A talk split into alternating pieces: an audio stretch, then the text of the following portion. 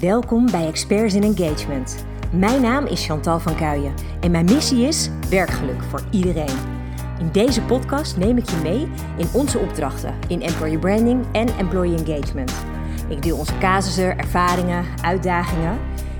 En ik hoop dat je daar je voordeel mee doet en dat jij jouw organisatie transformeert in een sterk werkgeversmerk. Welkom bij weer een nieuwe aflevering. En dit is wel een interessante, want deze week heeft um, nou eigenlijk een hele mooie aanleiding gegeven om hier eens een aflevering over op te nemen. En het heeft werkelijk alles te maken met mindset. En ja, eigenlijk ook vooral waarom wij als mensen toch ingewikkelder in elkaar zitten dan wij zouden willen. Wat is het ding? Uh, deze week startte afgelopen maandag de Challenge Werkgeluk. En in deze challenge krijgen de deelnemers elke dag een opdracht. En daar hebben ze ongeveer 10, 15 minuten per dag voor nodig. Om vervolgens um, ja, door die opdracht bewuster te worden van wat ze belangrijk vinden, wat ze prettig vinden. Om te zorgen dat nou ja, überhaupt het hele geluksgevoel uh, in het algemeen in het leven toeneemt, maar ook in werksituaties. En wat vind ik nou zo ontzettend bijzonder? Uh, ik had maar liefst 122 aanmeldingen van mensen die graag aan de challenge wilden meedoen. En wat schetst mijn verbazing, of misschien ook weer niet helemaal, want ik weet al een beetje hoe mensen in elkaar zitten. Ongeveer de helft denkt bij start van de challenge: ja, doei, zoek het uit. Ik ga er echt niks mee doen. En dat vind ik dan weer zo wonderlijk. Want ik denk dan, je krijgt alle handvatten aangereikt letterlijk. Hè? Er zit een hele mooie werkgeluksgids bij met daarin alle opdrachten. Het is een invulbare PDF. Je hoeft er niet eens papier en pen bij te pakken. Je kan gewoon in het document schrijven. En je krijgt video's, je krijgt e-mails, alles kant en klaar. Inspiratie om gewoon los te gaan. En toch pakken mensen die kans niet. En dat vond ik een hele wonderlijke. En ik heb daar echt veel over nagedacht deze week. Van waar zit dat nou toch in? Hoe kan het nou toch dat minimaal de helft dus van mensen die aanvankelijk denken van joh leuk ga ik doen, toch ineens besluiten, misschien niet eens heel bewust, om er vanaf te zien. Dat vond ik een hele wonderlijke. En ik ben daarover nagedacht en dat had een beetje mee te maken dat ik nou ja, dit ook wel vaker heb zien gebeuren bij andere trainingen waar ik zelf aan meedeed. Dat je ook op een gegeven moment ook, bijvoorbeeld dan begin je nog wel met een soort van enthousiaste groep en naarmate de dagen of weken vorderden, dan zie je de groep steeds kleiner worden. Vond ik ook altijd een hele uh, wonderlijke beweging. Um, omdat ik er namelijk heel erg van overtuigd ben dat als jij iets wil veranderen in je leven, dat je er dan ook echt zelf wat voor moet doen om het ook voor elkaar te krijgen. En dat is natuurlijk heel leuk rationeel bedacht. Alleen in de praktijk blijkt dus dat dat heel anders in elkaar zit. Nou, dat vind ik dus een hele mooie.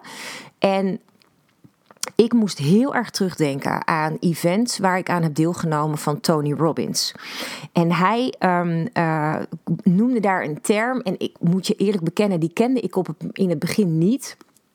Maar dat is het woord procrastination.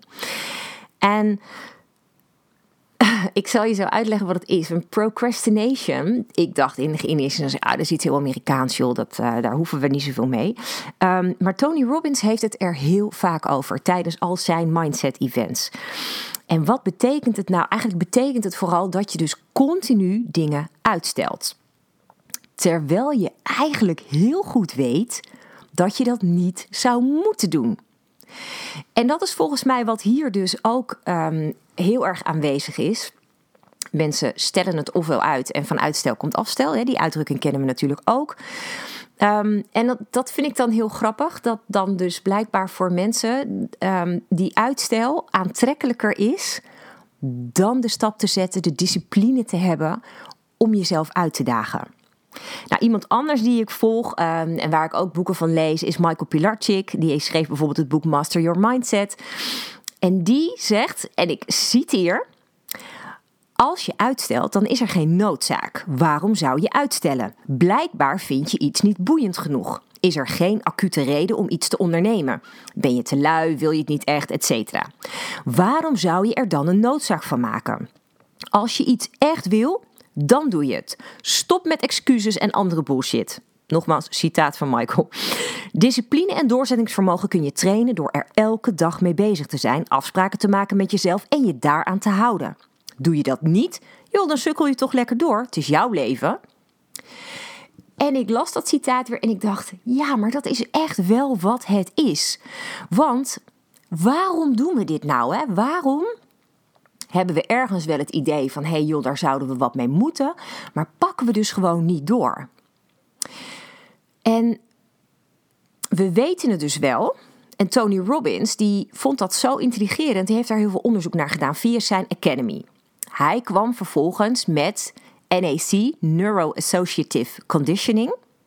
En als belangrijkste onderdeel van die neuroassociatieve conditionering, leuke term, ehm, heb je het pijn-plezier-principe.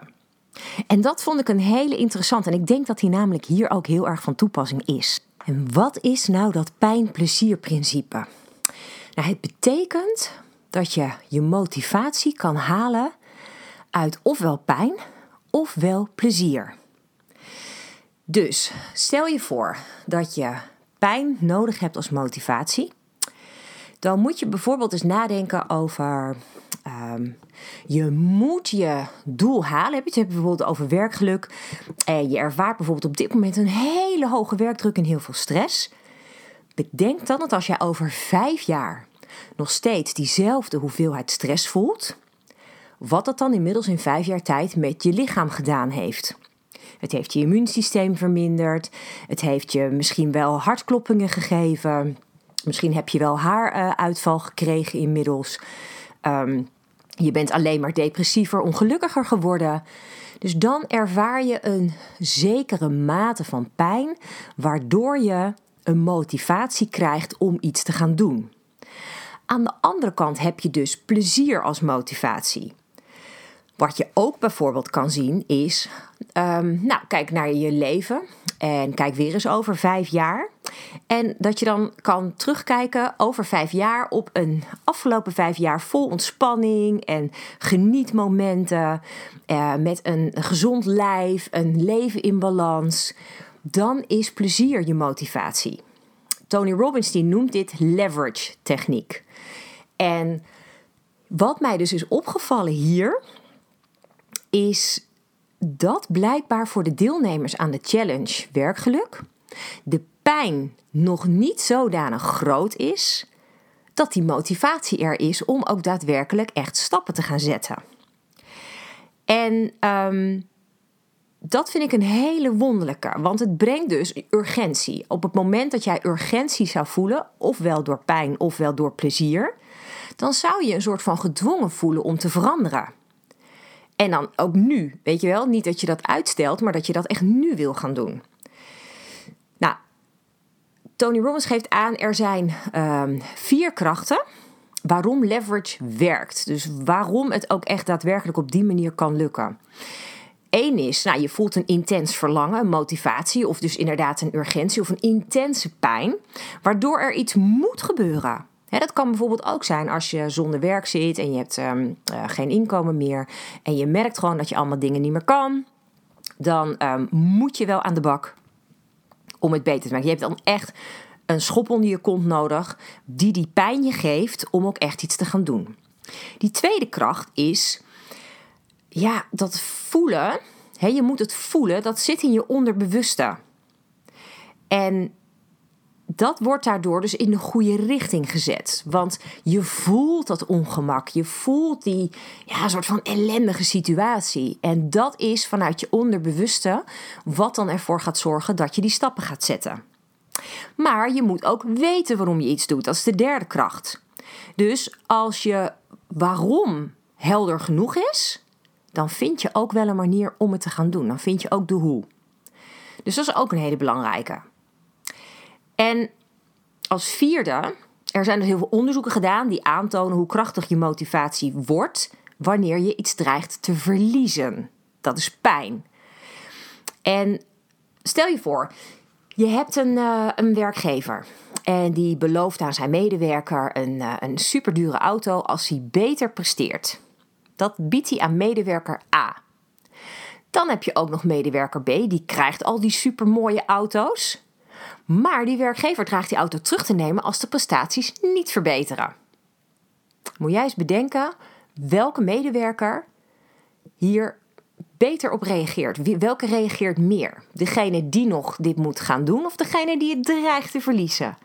Nou, het onderzoek blijkt dus dat degene die dan de, de superluxe auto al heeft en hem dreigt te verliezen, dat die veel meer geneigd is om echt iets te gaan doen om te zorgen dat hij het niet verliest. Dat is die vierde kracht. En ik heb dan dus nog steeds een beetje de vraag: waarom pakken zoveel deelnemers de kans nou niet om hun werkgeluk te vergroten? Blijkbaar omdat inderdaad dus die pijn niet groot genoeg is. En daar komt wel een belangrijk ding bij, en dat is natuurlijk ook ontzettend menselijk. Ze zitten veilig in hun comfortzone. En ja, ze ervaren wel wat ongemak, maar blijkbaar niet erg genoeg om echt te gaan handelen. En daar komt ook nog eens een keer bij, denk ik, dat veel mensen veranderingen ook wel heel erg spannend vinden. Dus het vraagt van je dat je bijvoorbeeld je comfortzone uitgaat. En dan kiezen we toch liever voor het vertrouwde, wat misschien helemaal niet meer gelukkig maakt. Maar het positieve alternatief is veel te spannend. En weet je, ik snap het wel. Ik begrijp wel waarom mensen zo denken. Ik bedoel, ik zie het elke dag om me heen. Ik zie het continu gebeuren. Maar wat ik er zo zonde aan vind, is dat mensen dus als een soort grijze muis het leven doorgaan. Gewoon elke dag hetzelfde doen. En dus op die manier ook totaal niet groeien. Terwijl er nog zoveel meer uit het leven te halen valt. Hè, dan dat je bijvoorbeeld elke dag um, jezelf de riedeltje afdraait en continu onderdeel blijft van de red race. Ik geloof oprecht dat als jij dus wel de ballen hebt om het aan te pakken, om de tijd voor jezelf te nemen om het te doen, echt die discipline te hebben, dat je zulke ongelooflijk gave stappen gaat zetten. Ik heb het zelf ook ervaren. Ja, het vraagt inderdaad een zekere discipline, motivatie, uh, tijd. Maar het levert zo gigantisch veel op dat die investering die je erin doet, eigenlijk peanuts is. Dat gaat gewoon helemaal nergens over.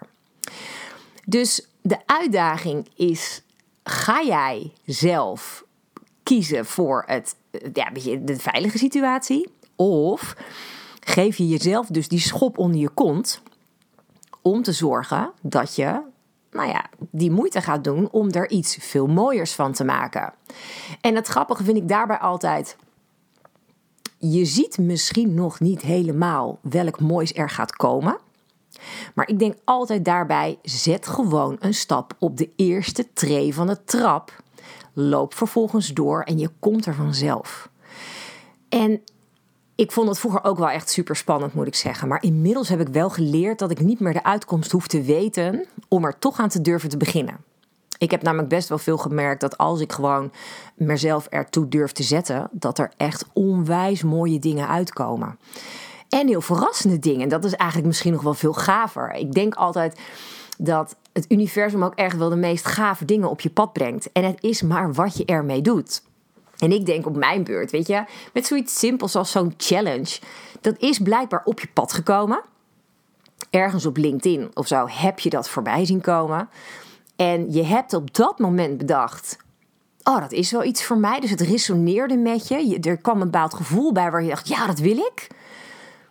En vervolgens ga je toch weer over naar de orde van de dag. Ben je druk met alle ad hoc zaken? Heb je je agenda vol zitten? Ben je s'avonds druk met sociale afspraken, sporten? Weet ik het wat je allemaal aan het doen bent? En dan ga je dus weer gewoon door in die red race waar je altijd in zit. En ga je dus nooit die stap zetten om iets extra's uit het leven te halen.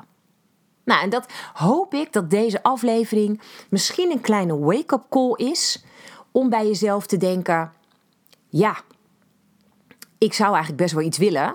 Ik heb een droom, ik heb een verlangen, ik heb een wens. Um, en ik denk daar eigenlijk al een tijdje over. Maar waarom doe ik het eigenlijk niet? Nou, denk daar eens over na. Waarom doe je het dan niet? Weet je, ervaar jij dan inderdaad niet voldoende pijn? Is het niet interessant genoeg? Wil je het eigenlijk niet echt?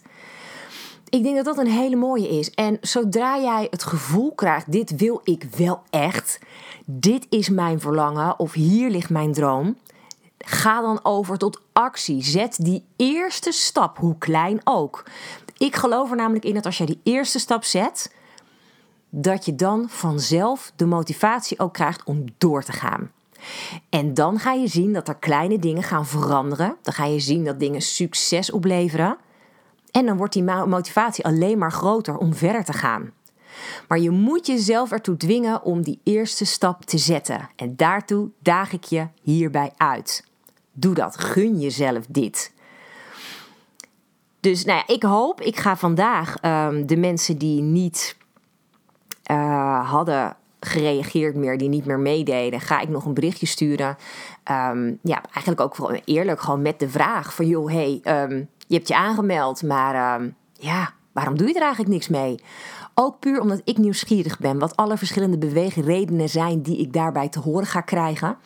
En uh, om even in uh, Michael Platschik's termen te blijven, welke bullshit ik dan te horen krijg. Um, ja, en eerlijk, jeetje, dit is gewoon een gratis challenge. Um, daar zit misschien ook nog wel een dingetje trouwens. Want dat is natuurlijk wel, hè, mensen die zich ergens voor aanmelden wat gratis is. Ja, dan is je motivatie natuurlijk helemaal niet groot. Want je voelt ook niet de pijn van een financieel um, een soort verlies. Um, dus misschien is dat voor mij weer een eye-opener. Moet ik de volgende keer zo'n challenge helemaal niet meer gratis aanbieden. Maar moet ik daar een klein bedrag tegenover zetten. Om dus een beetje dat pijnprincipe dan maar voelbaar te maken.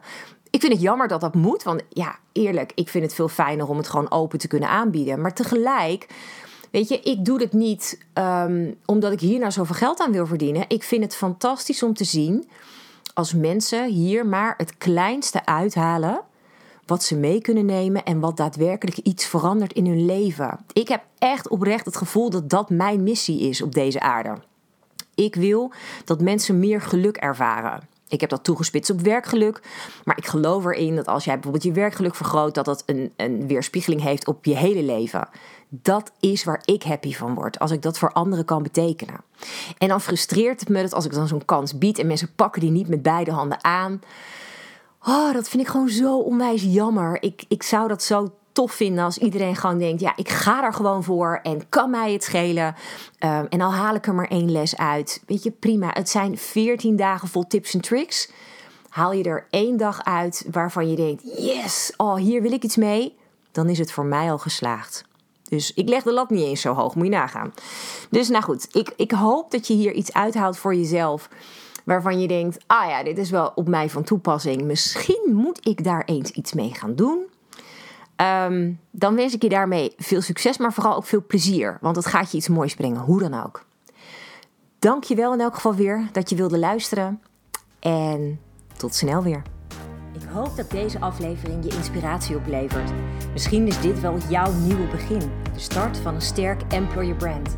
Of optimaal werkgeluk voor jou en je medewerkers.